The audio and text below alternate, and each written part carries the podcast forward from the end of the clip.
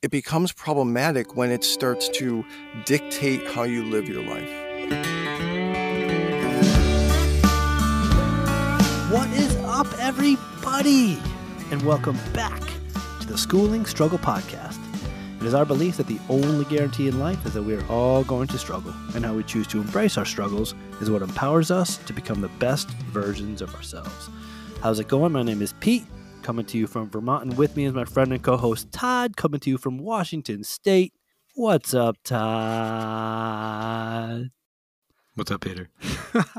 I'm working on my What's Up, Pete. That's what I'm, that's what I'm doing. nothing, nothing much. We had uh, some flurries today. Check this out. It doesn't snow here very often, and when we get a flurry, I swear, like two flurries, I looked out the window. I was like, "Ooh, it's snowing," and the plows are out with the lights on, and I was like, "Come on, really? Let's pick it up a notch." So I focus on the weather. Uh, Sometimes that was today's weather report. Yes, they don't even take the plows out of the lot here unless it's going to be more than three inches. It's unbelievable. Oh man, I'm so fired up for tonight. Yep. So, episode 37, a couple episodes ago, we had Dr. Bill Slammon on, and I'm going to read to you some of the feedback I got from the episode with Dr. Bill. Ooh.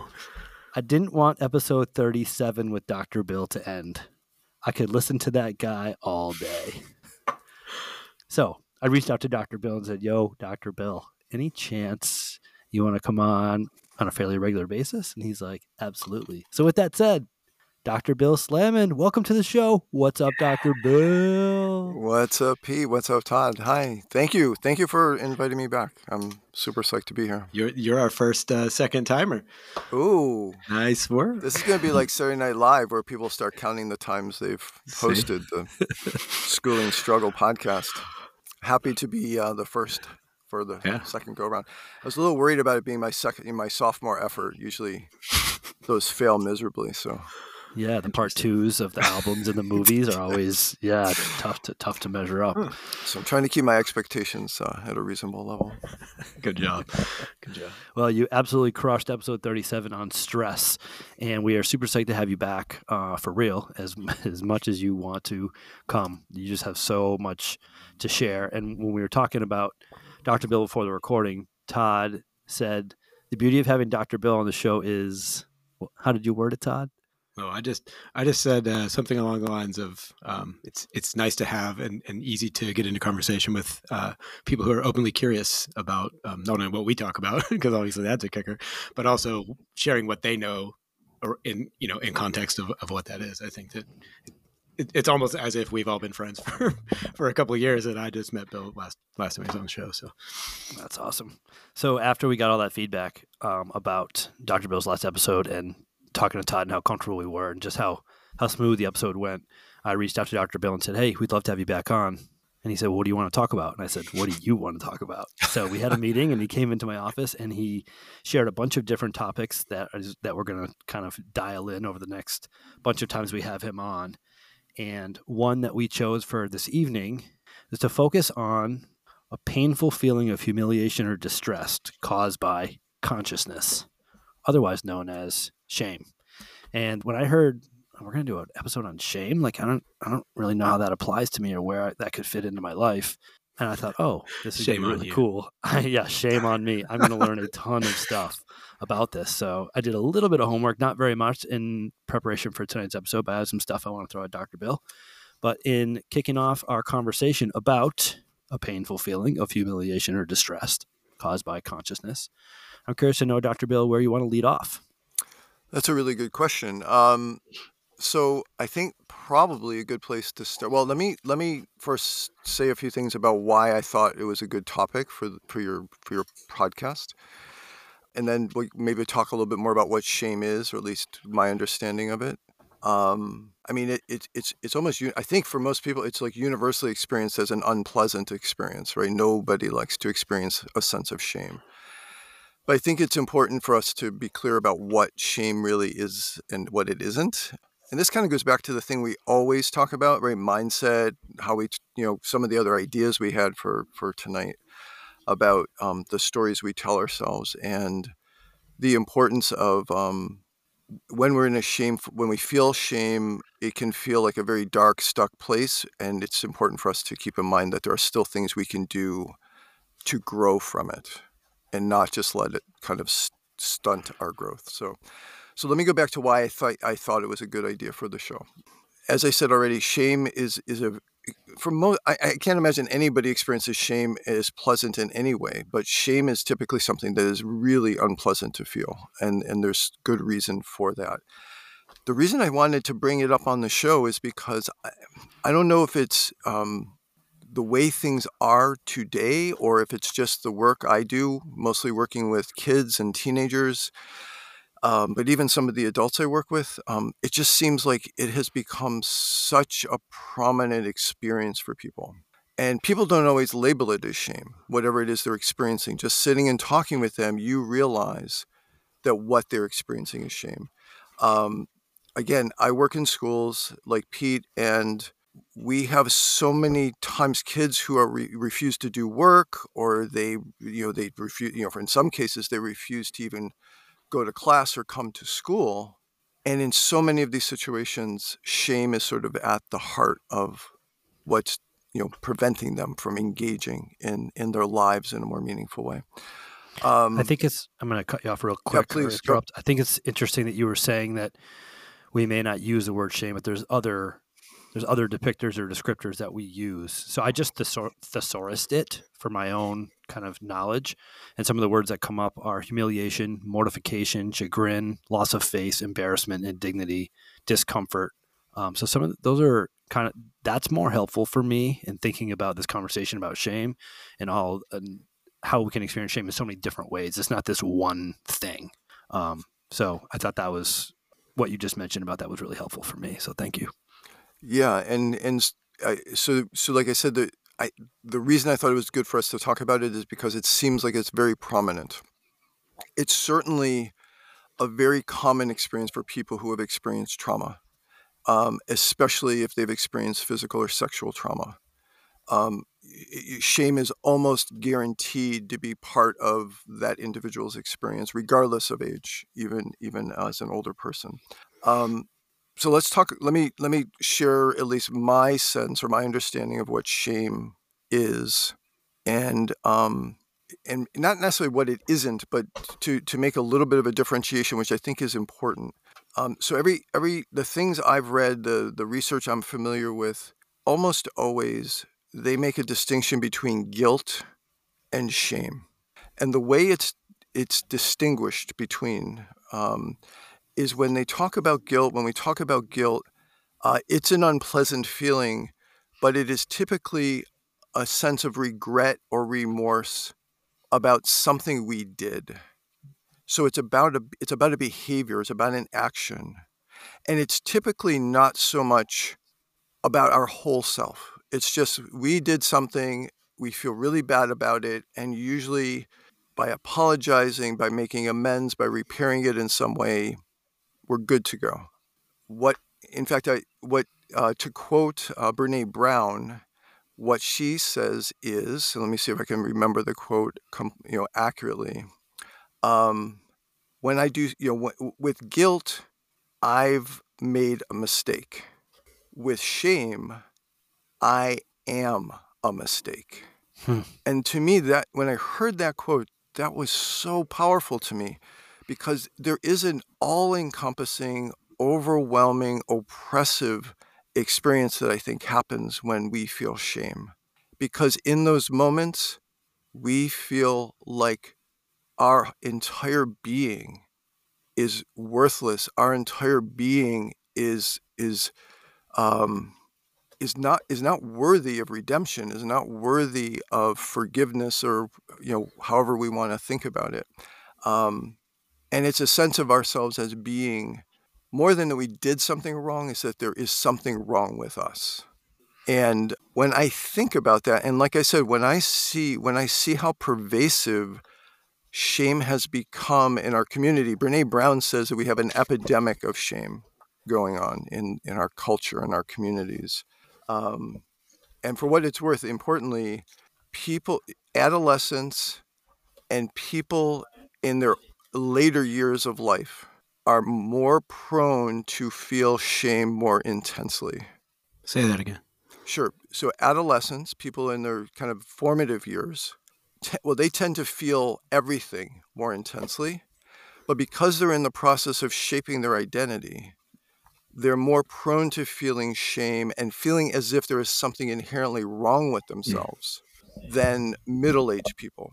Middle aged people, not that they don't feel shame, and certainly people who have experienced trauma in their childhood or adolescence are very prone to experiencing shame on a regular basis, uh, regardless of their age. But what the research shows is that it is most experienced among adolescents, and it, and then the second group that experiences it most intensely are people in the later years of their life, where where you know they're they're, perhaps more you know have more free time, are more available, um, and are experience you know they're they're kind of struggling with did I make as much of my life as I wanted to because they're kind of you know looking you know the end point isn't as far off as it as it was previously. So I have some questions, but I want to let Todd chime in and sprinkle some salt on the platter here. is it platter or is it the wound? I'm not sure. what you got? I, I, have so many things, but I'm going to let you go because I, I want to digest what I just heard Bill say.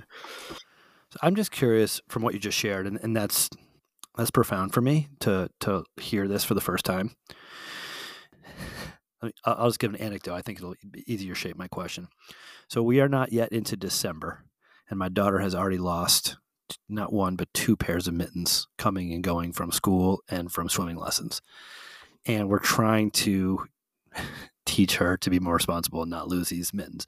She came home today having lost a second pair, not one but both mittens, and I said to her, "I think what I'm going to do is take your favorite toys and take pictures of them and sell them on the internet to recoup the money that we need to pay back for your mittens. and my wife was not happy with me saying this. She's like, "That's not practical." My wife said this in front of my daughter, and I said, "It is very practical. All I do is take photos of the of the toys and post them on the internet, and people will offer us money for the toys. It's very easy and very practical to do." And of course, I felt shameful after that. But did I just feel what? guilty because it was a single action? So my guess is my, my, question is: Can shame be just from a single action? Like I had a good day, everything was great today, and then I had a moment of shameful or guilty behavior, and and I felt bad after that, and then I talked to my daughter and kind of smoothed it over, and now I'm kind of back to where I was. Or is shame just kind of always there? It's a it's a uh, proprioceptive. It's a way that you see yourself constantly, almost like ubiquitous with you wherever you go. Or can shame just be a single act, like me today? so so it's certainly likely and to my mind it's possible that you experienced a bit of shame but that given the kind of the researchers you know definitions that the bulk of it was probably guilt okay and, and more more probably stimulated by your wife's intervention that like what are you doing you can't do that i just um, i just wanted to find a way that she would care enough because she doesn't care twenty dollars a pair of mittens or whatever it is we paid. It's no big deal for her because mommy and dad would just keep replacing mittens. But we need to figure out a way for her to remember her mittens. So I just had a weak moment that was I don't know if it was shameful or guilty, but I feel both, I guess. So I, I think the critical difference is when we do something wrong, our whole identity hasn't been defined or destroyed by that action, and that we can repair what we did relatively simply. So by apologizing, by making amends, by doing something to repair, you know, the you know, not the damage, I guess, for lack of a better word, that we did in our relationship with that person, and and then in fact our apology is sufficient. The other person feels fine, you feel fine. Most people would say that's guilt. Okay, all right. So shame is when we do something or we experience something, and what we think and feel is that we are just worthless. We are we aren't we aren't worthy of forgiveness. We aren't worthy of the person letting us off the hook or cutting us slack or or you know because we're just a terrible person at our core. And I mean, as I say those words, it's hard not hard for me to imagine how that feels to walk around like that for many people day in and day out, right? um, in in school with kids, we often will see at all ages, right? Very young, middle school, high school. We will often see, see them go into what we refer to as a shame spiral. So something will happen, usually happens to them, right? So we, we have a you know somebody says something to the student that kind of triggers this sense of shame in them. Uh, they hear someone else talking, not even to them directly, and it triggers a sense of shame in them, and then they literally spiral into some kind of either emotional withdrawal and you know a, a, kind of meltdown but in in the in a sense of withdrawing into themselves and becoming just completely unresponsive and uncommunicative to others or they will spiral up into yelling screaming possibly aggressive you know kind of and and and it it's, it's sometimes easy to miss what's actually happening right? Because when we see the behavioral reaction you know, usually from the outside, we're like, what the heck uh, is going on? Like, what is up with this kid? And, and it's not just kids, just to be clear. I've had both in my social life as well as my professional life, I've worked with adults that this happens to them almost on a daily basis, where something happens, they have some interaction with somebody. And even though from the outside we would define it as a completely neutral interaction, there was nothing particularly emotional or accusatory or negative about it but what the person feels triggers a shame response. It triggers that sense of, I am no good, I am worthless. And I can tell you, like, you know, from some past personal experience, when you're in that space, like, it, it's very hard to get out of it. And it feels terrible. It just feels terrible. Are you, um, so when I first started to kind of learn about anxiety and depression, come to learn that many, many more people were dealing with this or facing this with this than I ever expected. Do you see that with shame as well? There's a lot of people carrying around differentiated levels of shame throughout their day to day, maybe very, very high functioning people, but that this is something yeah. that many more people are dealing with or coping with than we even recognize. So my sense is yes. My sense is yes. And part of the reason why I suggested we chat about it tonight is because I'm seeing what I think is more and more people who experience a great deal of shame.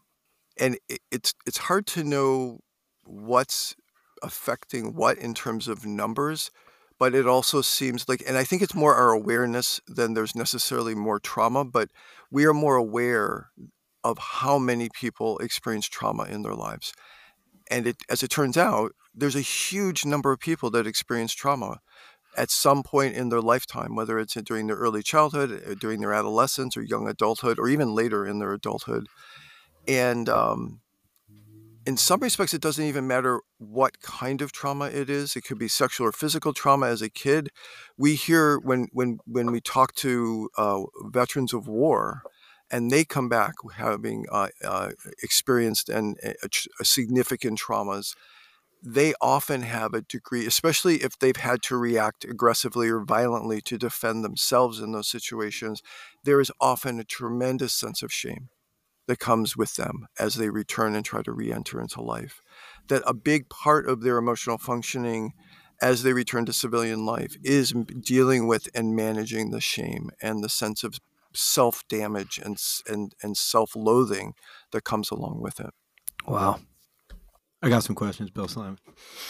You said, uh, if I heard you correctly earlier, um, in the context of, of the work that you do, either with kids or adults, or it doesn't really matter in the in the context where you see this shame and you and you, um, I think you mentioned you you have sensed like an uptick in the prevalence of maybe of of your seeing it or we're seeing it holistically as people humans. Like I don't know, but it makes me wonder: do attribute that to something specific or is it or is it just like you like you said it's just an overall more accepting awareness of you know the human the, the shared suffering of this thing? I, I definitely think it's an increase in awareness. It's an increase in awareness. I think there is things have shift, shifted in our culture and in society where it's more acceptable to yeah. express how you're doing and what you're struggling with to be you know especially with you know internet and social media i mean there's a degree to which especially among younger people there's a degree to which you know almost anything is fair game you know yeah. for social media um, i think it's it's i don't know and there there may be statistics that i'm not aware of um, it seems like there is more trauma in our society certainly it seems like people in general are struggling more in in society and it's and, and there is some data that suggests especially among teenagers that there has been um, not to put everything on um, smart devices but there has been a significant and progressive increase in anxiety and depression among adolescents and young adults since 2007 when the iphone was first um, released. and i'm not i I have an iPhone. I love it. All that. It, it's a very useful device. Yeah. But at the same time, we have we have actual research out of the University of uh, San Francisco medical school that shows that there's um, been a significant increase in anxiety and depression among young people. Um, now that, that doesn't necessarily mean they experience a great deal of shame.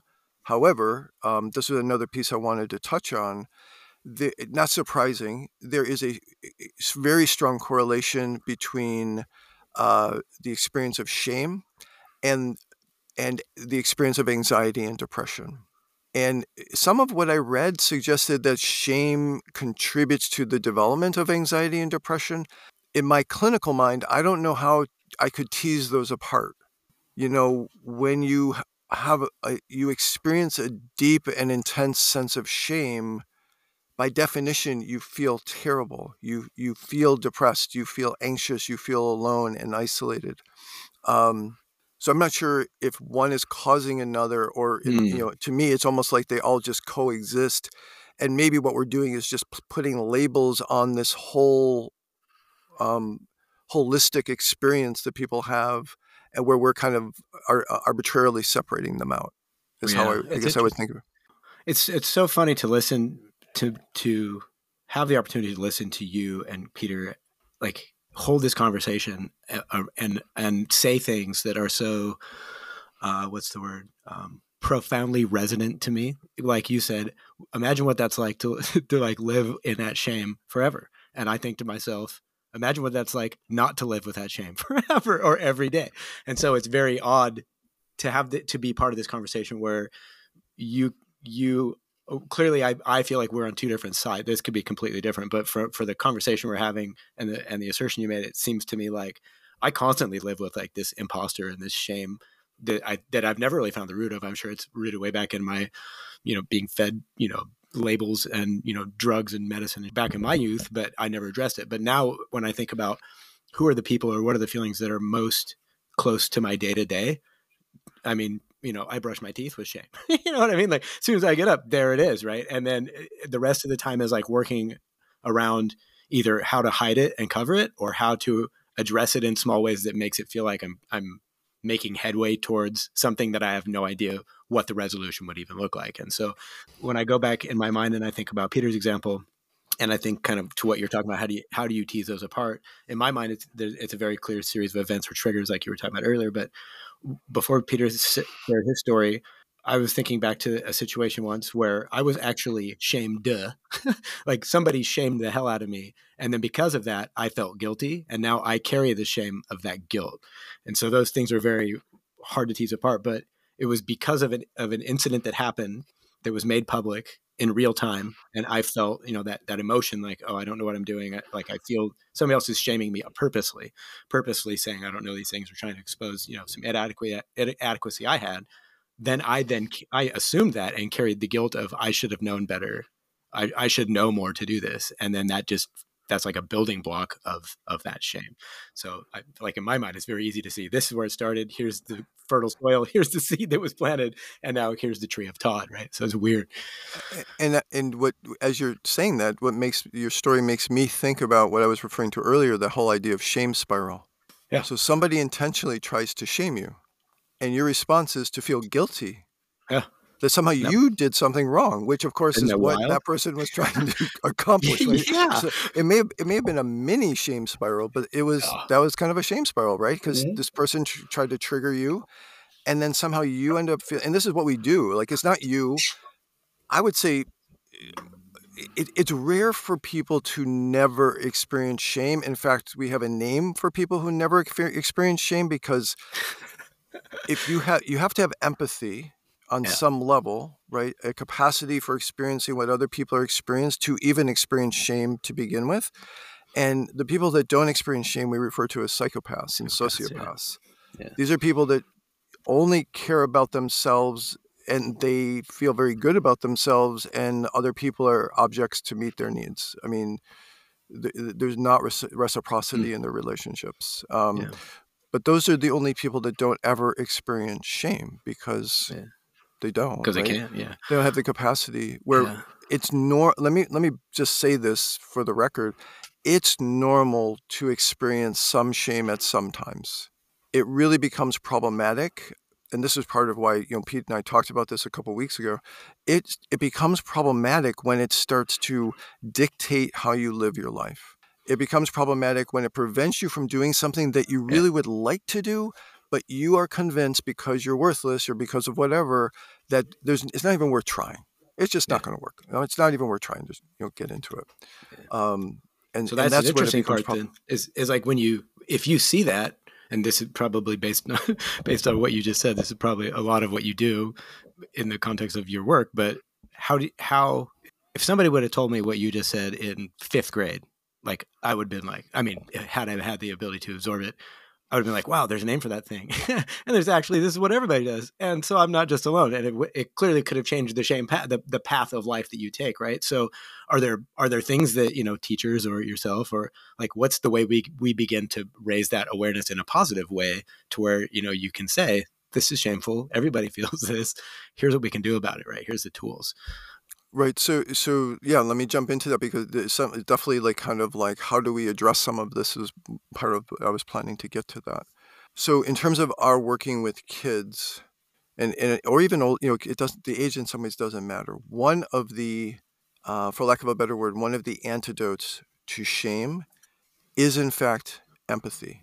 Us being empathic with other people and validating for them that the truth of what they're experiencing, right? I mean, now we think of like really deep problematic shame as really kind of being part of the narrative we tell ourselves, part of the story that we tell ourselves about ourselves. Like we have convinced ourselves and and it's and we usually come by it honestly. It's not that like we're just making stuff up. You know, like whether it's you're a kid in school and teachers are, you know, old school teachers are just doing what they used to do and basically sh- even even child rearing, right? Shame used to be a core part of child rearing and teaching and this is how we got kids to do what we wanted them to do by shaming them right?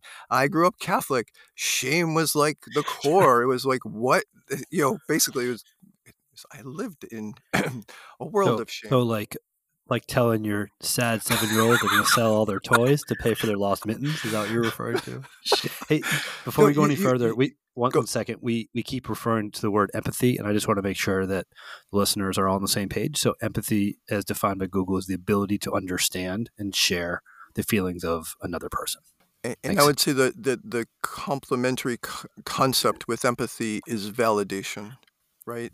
A lot of people who experience a lot of shame also feel like they're just crazy. Like there's something deeply wrong with them. They're crazy. They experience all this shame. And it can be life changing to have someone in your life that says, you know what? I'm not surprised you feel that way. Like, I get it look what that person did to you. Look how you were raised. Look what happened to you when you were a kid in school. Look at the trauma you experienced. All those things are crazy making and they leave you feeling like I mean just like like you said uh, Todd about the person trying to shame you and then you felt guilty. The same thing happens in folks who have had trauma. They're convinced that they're at fault for their trauma, that they did something wrong to not prevent their fathers from sexually abusing them or their mothers from physically abusing or what or whoever right uncle brothers cousins uh, i- there is there is often a deep sense that they did something wrong in that not, that al- allowed the abuse to happen and like of course we know that they had no choice and that's part of what makes something traumatic is when something happens to you that you have no control over you can't stop that makes it traumatic when we can stop something that's really bad and really stressful, it tends not to be embedded in our bodies literally as something that's traumatic. And so, Mm. I mean, it's it's a it's a very complex kind of set of things that go that that happen, but that's the key piece with with shame is that you're you, it's hard for people who feel a lot of shame to think that somebody out there is at fault because for they the the inclination is to take it all on themselves. The bad things that people do to me it's because i'm not i'm that bad. Like i'm that damaged i'm that broken and so by having somebody come along and be and have empathy for you to be say wow i get it you feel terrible and by the way importantly they don't try to cheer you up. So one of the core, this is like I'll use modern day language as the kids say these days. It's kind of like a psychotherapy hack.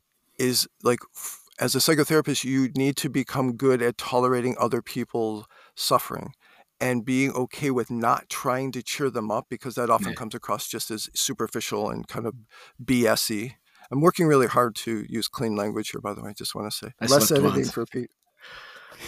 But um, I feel, like, so, I feel like sometimes they're very like I got to drive it home with with this bad word.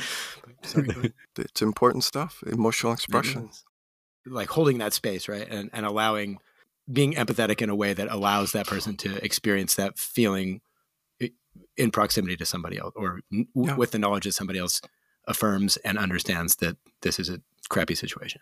Yeah, and part of what is healing for folks with the experience a great deal of shame is also in the same context developing truly connected authentic relationships with them because through the relationship it's hard for the story they tell themselves to to keep standing right it's especially if you can be in a relationship like again i work in schools so i think often about students and teachers um, we know in the trauma literature that a single teacher can be life changing for a kid who has had trauma.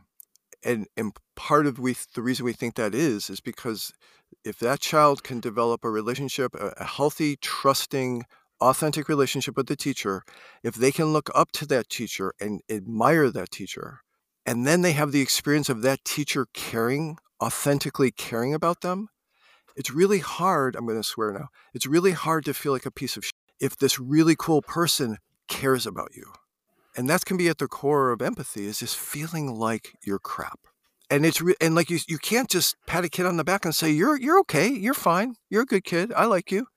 It, like it has to be real. You have yeah. to live it because otherwise they because they see BS like they right. I mean, kids and even adults like they see through the BS when it's not real, and that's really so that the empathy um, validating their experience. Uh, you don't even have to fully get into their shoes. If you can just see their suffering and you can acknowledge for them, I get it. You are hurting. And I bet there's a, even if you don't know why, I bet there's a really good reason for it. That can, that, that's powerful. And of course, I mean, folks who are deep into it, they need a lot of that and over and over again. It's a big part of it because those voices that tell them they're no good, are so powerful. I mean, we all know that, right? We all have we all have them on some level. There's eh, at one point in our lives there was those voices that were like, "You're no good. You're not fast. You're not strong. You're not whatever. You know, what I mean, you're not smart." It's like the voice of truth is like the, the ultimate, right? Like, like oh, that has to be like that's uh, what's the word? You know, it's like biblical in nature. Like this is this is the blueprint, and now everything else is conflicting against that. Yeah, interesting. I think what's also powerful is for ki- for people um, one of the things that Brene, and I have to say, as a quick aside, I'm shocked that I'm quoting Brene Brown because I think, even though I think she's brilliant and uh, so she's done so much good stuff, um, there's there are times I'm also like uh, Brene Brown. Um, but uh, one of the things that that she says is that um, shame thrives in uh, isolation and in judgment. And I think there was a third in privacy. Maybe that's what it was in private, which is essentially the same as isolation, and in judgment. And that's judgment, both internal judgment, right? Because we're usually our worst critics, as well as a sense that others are judging me, whether or not they are. And that what what where where shame cannot exist is in relationship and in connection with other people. And yeah, in researching, I cut you off. Go ahead. No, no, please go, Pete in prep in preparation for tonight's show and, and kind of looking into this, uh, I came across this psychotherapist by the name of Joseph Burgo, and I guess he's been in psychotherapy for over 35 years. Does a lot of marriage and family therapy. Clinical, uh, he's a clinical psychologist, and um, he wrote a, a really well known book, I guess, called Shame. Can't be that well known because I haven't heard of it. But um, kind of like what you just said, he he puts kind of the four I don't want to say most popular, the four more general types of shame um, under these kind of umbrellas. And he has unrequited love, which is what you just said. It's a non reciprocated feeling of joy and attachment. So I feel connected to this person, but I don't feel that reciprocation from them. Second one is exclusion, that feeling of being left out. Um, then there's unwanted exposure, is when you draw attention to yourself in a way that you don't want uh, like public embarrassment is, a, is an example of that. And then disappointed expectation, where you knowingly or not set a goal for yourself and fell well short of attaining that goal. Um, so when you were just bringing up what Brene Brown said, I was thinking about what this guy Joseph Burgo said, and um, I thought that those are pretty relatable for me: unrequited love, exclusion, unwanted exposure, and disappointed expectation. And the only thing I would say is that I think some people can experience those things without it becoming kind of a you know blossoming into a huge shame experience. Right. And but others who are even like have the courage to put themselves out there a little bit if something like any of those four happen it's like they just drop off the cliff you know i mean? Do you think that, just go ahead do you think that that do you think that that resiliency is is because there's a network of genuine um, relationships where they know that there's that like I know I can go back here and be in the safe zone, but if I go out here and I share a little bit of myself and it completely falls apart, then eh, not that big of a deal. I, Doc, Dr. Bill knows way more about this than I would, but I would say anecdotally of 17 years of teaching, yes, like uh, kids from stable situations where they know they can go back to that comfort zone seem to have a higher level of resilience that of those that don't. What would you think, Bill? 100%. And I couldn't have articulated it better, Todd. I mean, that is exactly what it is. And that's what we've been talking about in terms of relationship being healing and an anecdote, a- antidote to shame and that kind yeah. of emotional experience. Um, without going deeply into it, there's there's your whole theory. There's a whole attachment theory, right? That we think about healthy attachment as an infant leads to a healthy human being later in mm. life. And part of what happens is when you have the trusted caregiver, uh, the, the, the healthy, healthily attached child uh, has the mom or dad or, or, caregiver as a home base, and then they can explore, go out in the world and explore, and then they come back to home base, right? The safe, the safe home base. Um, and they can go out in the world and and bruise a knee or have something bad happen uh, that was painful or scary, but they don't become traumatized because they have the connection.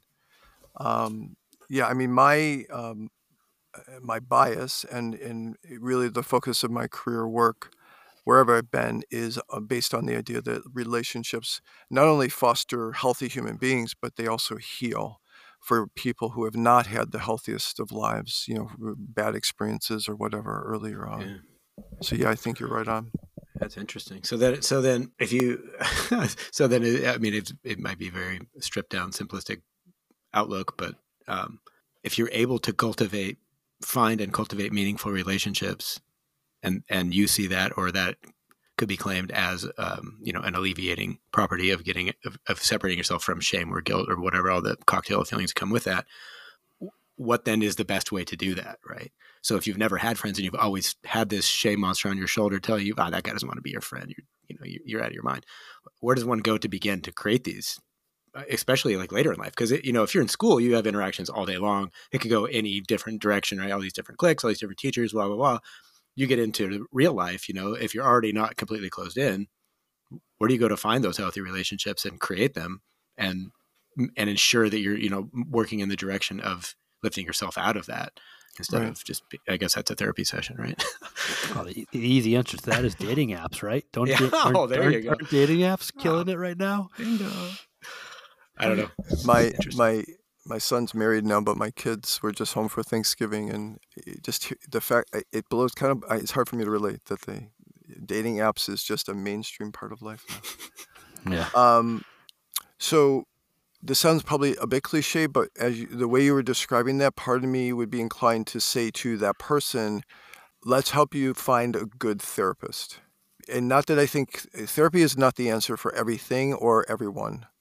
However, for some people, if you're really socially isolated, if you find the right therapist, they can help you work through and progressively prepare to get yourself connected socially whether Ah, it's cool. through dating apps or joining you know some kind of social organization whether it's an athletic club or group uh, CrossFit. CrossFit, uh, chess, you know, like fencing, you, you name it, like just something where you're going to be Yeah. out with people. Um, you know, the other place obviously, which is doesn't always work out, but if you're if you're healthy enough to be working, then ideally you have colleagues and at least that kind of level of socialization that's happening, where you get to you know have at least work friends, kind of thing that can be helpful and validating. Um, one other thing I wanted to talk about or mention so, so we know. Uh, I, I mean, I've been talking about the benefits of relationships with others, but I wanted to say something about what people can do for themselves. And to be honest, in my personal and professional experience, this is kind of the this is advanced practice. So it's not easy to do, but it may also be incredibly important to do. Um, I uh, I was connected to this uh, Tibetan monk years ago, some years ago, and uh, he was constantly saying that we the words he used were we needed to be sympathetic and compassionate with ourselves. And you know when i've had times when i've been felt low and not very good about myself i try to remember you know what? If you met a friend right now that was feeling like you were feeling you would be compassionate you would be empathic you would try to uh, you know just be present with them just and you wouldn't be judging them you would just be, so why are you judging yourself so harshly right? We're really good at judging ourselves like crazy. So part of helping us climb out from that darkness that can that shame can really bring home for us is slowly slowly developing a capacity to remind ourselves that um you know at first it feels forced to be and it's almost like it's like cliche like i am okay i am good enough i am you know it's like stuart smalley from saturday night live i don't know if you guys uh, I do. I yeah. do. uh, Al Franken, uh, you know, you know, I am good enough. I am, you know, whatever. And Don got I am good enough. I am smart enough. And doggone it, people like me. People like me, right? I mean, that's obviously it's very silly and, and superficial, but there's a degree to which self-talk and trying to change the script matters. It really matters because ultimately, we it's really hard to not be in your head, right? I mean, unfortunately, that's why people start, you know, doing drugs and drinking alcohol and other escapist kinds of activities to try to prevent themselves from experiencing these hard and heavy feelings. Um, one other thought before I before we, we have to finish and I forget it. Twenty years ago, I was going through a hard time, and I was listening to Thich Nhat Hanh, and he was talking about when we have really intense feelings, we need to think of them eh, like hard candy, and you know, and and th- just allow ourselves to experience the feeling and sit with it and don't do anything like a piece of hard candy in our mouth our mouth will do all the work. We don't have to do we don't have to move it around right? The saliva will dissolve it slowly. And that was his metaphor that if we allow ourselves to sit with hard feelings they will decrease naturally just by allowing ourselves to to sit with them unfortunately most of us in the United States have grown up in a culture where we run as fast and far away from our feelings as possible, as quick like get get me out of here. I'm out of dodge. Know, get me out of dodge because it's too it's too intense. We have very few opportunities to learn how to sit with heavy, you know, deep feelings, and that's a skill that is life saving, literally life saving. Yeah. Have you ever read uh, The Untethered Soul? I think it's called. I Michael haven't. Singer. Oh, you should check that out. Yeah, Yeah, it's all about just that, like that allowing, and and every bit that you don't allow just becomes like a heavy tax somewhere else. And like if you never let it flow through, it's going to get stuck somewhere else. And there's like, yeah, you should check it out. I will. I will. Yeah. Yeah, it's impressive how reluctant we are to just allow ourselves to sit with Oh, yeah. our mind and with our feelings. Um, Yeah, well, there's a shame behind sitting there, right, with your eyes closed. Right, right. Who's gonna see 'cause, me watch You know, you're a piece of crap. Why are you just sitting here? You're not doing anything. I remember when I started meditating, like I would be meditating in the backyard, just sitting by myself, you know, on the bench, and thinking to myself, you know, I wonder when my wife or kids are going to come home, and then I would hear the gate open, and I would immediately just feel this wave of sh- it was shame, like oh god, they're going to see me over here, like look looking inside my own head, and they're going to wonder what the hell's wrong with that guy. And then someday it just faded. I was just like, oh, who cares? So it, uh, you just reminded me of something else I was hoping to mention, and that is, you know, um, peop, different people experience shame, or or shame is created for them in different ways.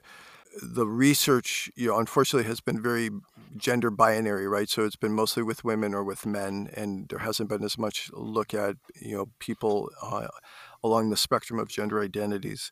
Um, but part of the idea for women has been is that women are expected in our society to do it all and which is which is actually impossible and so they end up experiencing shame because the expectation is to do it all and when they feel like they're not doing it all successfully they they feel badly about themselves right um, and for men shame comes you know this again is research it's not individual experience shame often comes in the form of um, afraid of fear of showing weakness or that they experience a sense of weakness inside them. And there's like a terror that comes along with with anyone finding out you know that you maybe aren't as as brave in your mind or as you know as uh, um, uh, willing to take risks or I mean, I'm not coming up with good ideas, but it's that kind of thing. It's like worried uh, to be seen for who we really are. Um, Or to show and- emotion, right? Like that's a, that's a big one too. so, as enlightened as we would like, would like to think we are in in 2022, um, there's still a great deal of fear around showing signs of vulnerability. Yeah. You know, the f- the fear is that people are just you know are, are going to think terribly of us. So, like you said, like, just showing our feelings is like a big deal. Yeah. Still, that scares the hell out of me. Like even like I've, ta- I've talked about this before, but and I'm getting better at it. But it's it was I remember the beginning it was, it was like, what are you doing? We don't go into the firefight. That's crazy. And then uh, like I remember telling my son a couple times. I had this conversation with my son one time where I, I set him up to fail when he when I left on vacation, and I, I like I was like, don't play with the Xbox. Like don't even go in my room. And I came back in and I had put some tape or some shit on it, and and it was broken. And I was like, how terrible is that to set him up to fail? And then like the whole time he was he knew that I knew, right? Or he didn't know, but he was walking on eggshells. And finally I had this conversation with him. I was like, look, I totally set you up to fail, and that's complete garbage right on my side. So, you know, let's just have a conversation about it. And just the, just like watching myself go through like this it was like i was like an emotional chameleon. It was the craziest sense of like hot flashes and then you know raw emotion and then i can't talk for a minute and then him like responding because he'd never seen me do this before. And then at the end he was like "Uh, why didn't we do that all the time? And i was like because that's scary as hell. And now i'm and even when i'm leaving his room i'm thinking to myself he's probably going to think that was like the weirdest and he'll never do anything like that with his kids right? But that was like a, a point in our relationship where he was like, "We can just talk about whatever. You don't, you don't ever have to feel weird about having a conversation with me." And I thought, well, if everybody just goes close to that all the time, like if you're always bumping against that fringe of discomfort, that that's where I've I've found that that's where I learn the most. But it's so hard to keep yourself accountable and keep yourself going towards that when you're just like, ah, it's easier just to yell at them and then go to bed and we'll just wake up and act like everything's fine in the morning, right? It's easy to do the easy thing. Yeah, I, right. I say that to my students quite often. Yeah. Anyways, yeah, that I, I, sounds I could talk about this. incredibly. Todd, that sounds incredibly powerful. What you did. it was him. it was unbelievable and now I, Yeah. find myself all the time thinking just like oh i should i should talk to ian about this thing because now it, it went from the connection that i have with him was the, like the less and it's interesting because there's a whole bunch of shame like i don't want you to be like me right like like you don't need to be like me if you've done better than i'm doing then i've done my job as a parent and i don't have to carry this you know all this load and now it's like of i wouldn't say it's preferred but of um, all of my sons i have a way different conversation and a way different demeanor with how i can just be raw with him and he just gets it and the other ones would be like uh, i don't know what to say because of that one event, right? I mean, and it carried Mhm. it so far. So, yeah, it, you're right. It, it definitely counts to have meaningful conversations and meaningful relationships, but you have you have to assume the work and the toil to go through making that happen. That's where it's Yeah. so yeah, that's cool. Nice work. That's What good got, Pete? stuff. Man, I'm just I'm just grateful to be sitting here talking and listening to the two of you. This is really good stuff. I, I just think whether it's guilt or shame or anything in between, this is something that is, is prevalent in all of our lives. I guess unless you're a, a psychopath, um, this is applicable to you in some way. And I, I appreciate Dr. Bill bringing some tactical stuff that we can do in our lives and places to start with a lot of this stuff and uh, just got me thinking in ways that I normally wouldn't, which is the entire premise behind launching this podcast and having these conversations. So, yeah, thank you both. Cool. Thank you. Yeah. Really glad to be here. Thank you again for inviting me. Let's- Let's do this often. Yeah, get those sponsorships. We can pay Dr. Bill. Oh, here we go. No need. Happy to do this. So, our, to our family of listeners out there, keep in mind schoolingstruggle at gmail.com is a place to leave feedback, ideas, recommendations, and anything else that you think would enhance your listening experience. We appreciate your ears. We thank you so very much for your time. We are incredibly grateful for your attention. With that said, on behalf of Dr. Bill, Todd, and myself, we are the Schooling Struggle Podcast. We are out. Come on, Todd. See ya.